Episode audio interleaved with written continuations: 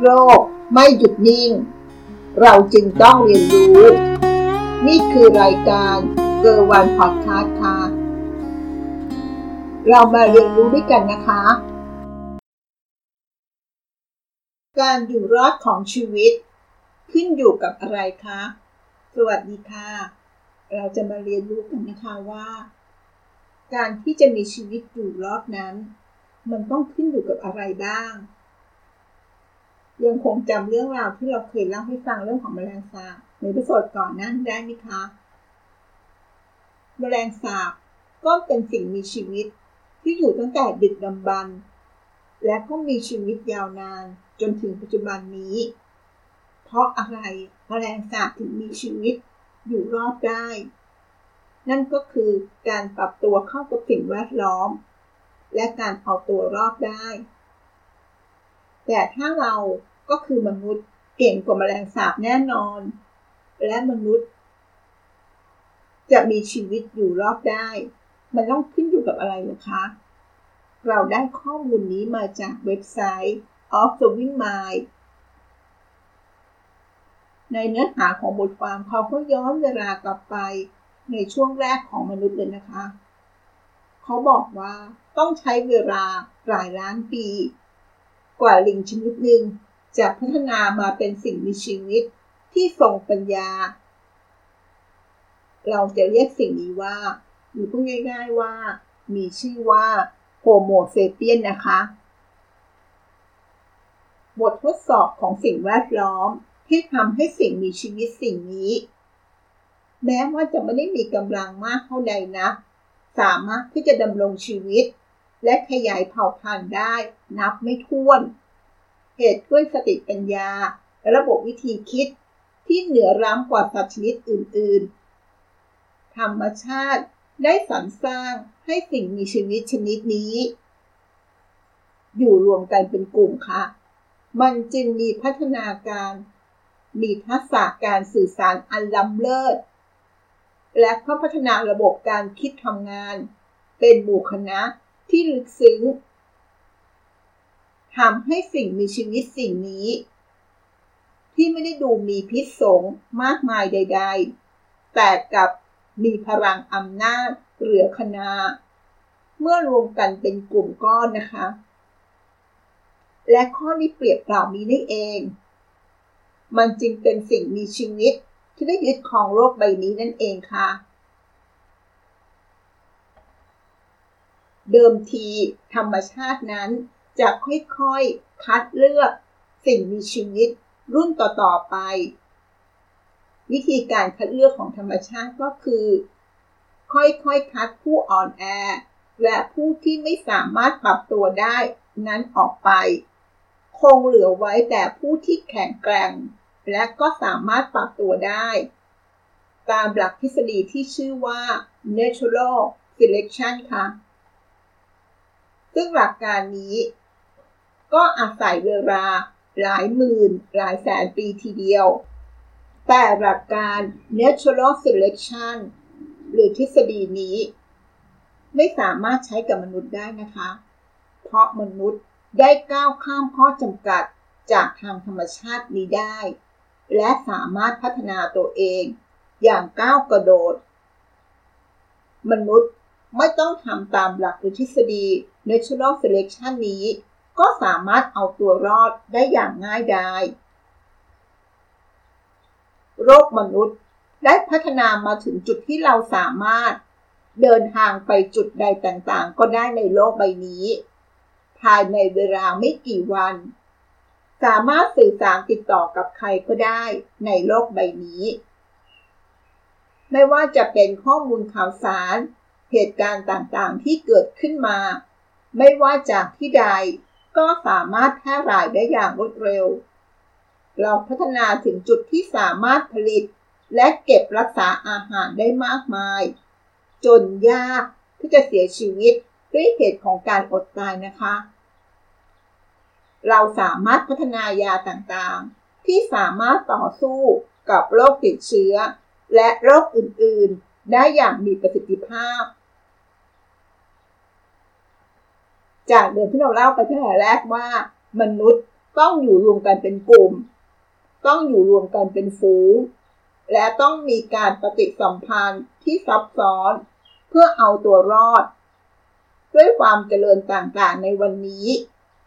ณขณะนี้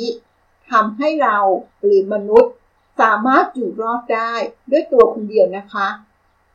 หรืออาจจะอยู่กันเพียงแค่กลุ่มเล็กๆ โดยไม่ต้องอาศัยความช่วยเหลือจากคนอื่นๆ มากนัก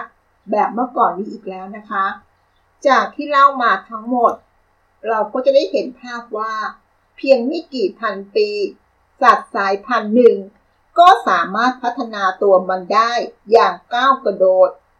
ซึ่งแม้จะดูเหมือนมันจะปรับตัว ใช้ชีวิตกับสิ่งที่มันสร้างขึ้นมาได้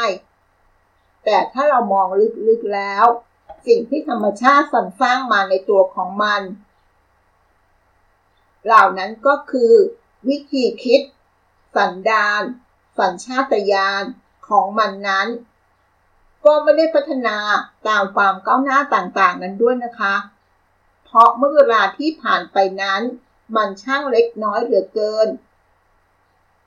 ในหลักของทฤษฎี natural selection ทำให้เกิดสิ่งมีชีวิต สามารถปรับตัวให้เข้ากับสิ่งแวดล้อมนั้นๆ ได้อย่างเหมาะสมที่สุด ซึ่งต้องอาศัย ระยะเวลา หลายหมื่น หลายแสนปี แต่มนุษย์เราได้ก้าวข้ามหลักการทฤษฎีนี้ไปแล้วนะคะ มนุษย์ที่เพิ่งจะมีการพัฒนาก้าวกระโดดต่างๆ เพียงแค่ใช้เวลาพันกว่าปี จะปรับตัวเข้ากับสิ่งแวดล้อมที่มันสร้างขึ้นมา ให้ได้อย่างไร มนุษย์สามารถอยู่รอดด้วยการเป็น Hunter Gatherer ก็คือสิ่งมีชีวิตที่อ่อนแอ ไม่สามารถเอาตัวรอดลำพังในธรรมชาติ แต่สามารถเอาตัวรอดได้อย่างดี เมื่ออยู่กันเป็นกลุ่ม โดยอาศัยทักษะการสื่อสารแบบลึกซึ้ง เป็นสัตว์ที่ต้องการการยอมรับในกลุ่มอย่างมากๆ เพราะนั่นหมายถึงการรอดชีวิต เป็นสัตว์ที่มีลำดับขั้นในกลุ่ม เป็นสัตว์ที่มีเป้าหมายในชีวิต ที่ไม่ได้ต่างจากสัตว์ตัวใด ๆ นั่นก็คือ เป้าหมายของการเอาตัวรอด และสืบพันธุ์นั่นเองค่ะ ธรรมชาติไม่ได้ออกแบบมาว่า สิ่งมีชีวิตนี้จะต้องปรับตัวและเอาตัวรอดอย่างไร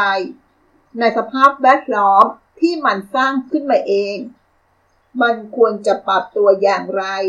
หากมันเกิดมาในโลกที่มีกฎเกณฑ์ การอยู่ร่วมกันอย่างซับซ้อน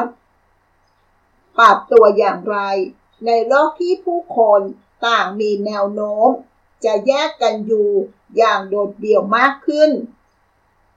ปรับตัวอย่างไร ในสภาพสังคมที่มีโครงสร้างซับซ้อนกว่าการเป็นแค่สมาชิกหนึ่งในฝูง และที่สำคัญที่สุด เราจะปรับตัวอย่างไร หากปัจจัยสี่ต่างๆ ได้รับการตอบสนองหมดแล้ว หากการสืบดำรงเชื้อสาย ได้รับการสนองแล้ว แล้วมันจะมีเหตุผลใด เพื่อมีชีวิตอยู่ต่อล่ะจะปรับตัวอย่างไร เมื่อมันต้องมีตัวตน ในโลก social network ปรับตัวอย่างใด เมื่อมันต้องคอยสนใจว่า จะมีคนกดไลค์หรือมีคนอ่าน status มากน้อยแค่ไหน ปรับตัวอย่างไร เมื่อต้องพบเจอผู้คนที่เก่ง ผู้คนที่ดี ผู้คนที่ประสบความสำเร็จมากกว่าอย่างมากมายในโลกจำลองใบนี้ ปรับตัวอย่างไร เมื่อมันพบเจอกับคนที่มีอำนาจ มีสินทรัพย์ มีความน่าดึงดูดกว่าในทุกๆวัน ปรับตัวอย่างไร ในคุณค่า คุณธรรม ความดี ศีลธรรม ความอายุติธรรม ความชั่ว อัตรักษณ์ที่มันโดนปลูกฝังมาตั้งแต่เกิด สิ่งเหล่านี้จึงไม่ใช่เรื่องน่าแปลกใจนะคะ หากมนุษย์จะมีพฤติกรรมและความที่ดูไม่เมคเซนมากขึ้น เช่น สึมเศร้า ทำร้ายตัวเอง ฆ่าตัวเอง เมื่อมันต้องอยู่ในสิ่งแวดล้อมที่ทางพันธุกรรมของมัน ไม่ได้คุ้นเคย หรือไม่ได้คุ้นชินใด ๆ สิ่งแวดล้อมที่ธรรมชาติ ไม่ได้ใช้เวลาหลายแสนล้านปีออกแบบ มาให้มันอยู่ได้ จึงไม่น่าแปลกใจนะคะว่า หากมนุษย์จะมีพฤติกรรมทำร้ายตัวเองมากขึ้น มีความโศกเศร้ามากขึ้น แม้มันจะเป็นเรื่องที่ขัดกับสิ่งที่ธรรมชาติ ได้สร้างมา ที่สิ่งมีชีวิตนั้นจะต้องอยู่รอดให้ได้นานที่สุด จึงไม่น่าแปลกใจที่แม้มนุษย์จะได้รับปัจจัยพื้นฐานต่างๆ เพียงพอแล้ว มันก็ยังไม่พอใจ ยังมีความต้องการทะเยอทะยาน ที่จะมีความสุขมากยิ่งขึ้น มากยิ่งขึ้น และดูจะไม่รู้มีจุดสิ้นสุดที่ใด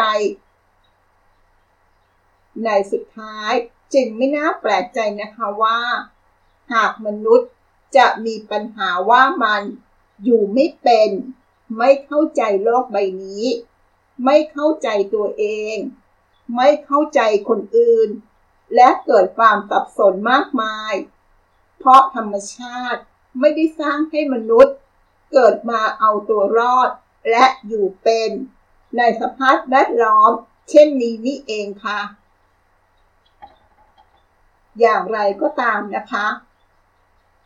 ก็เป็นที่ปฏิเสธไม่ได้ว่า มนุษย์หลาย ๆ คนในปัจจุบันนี้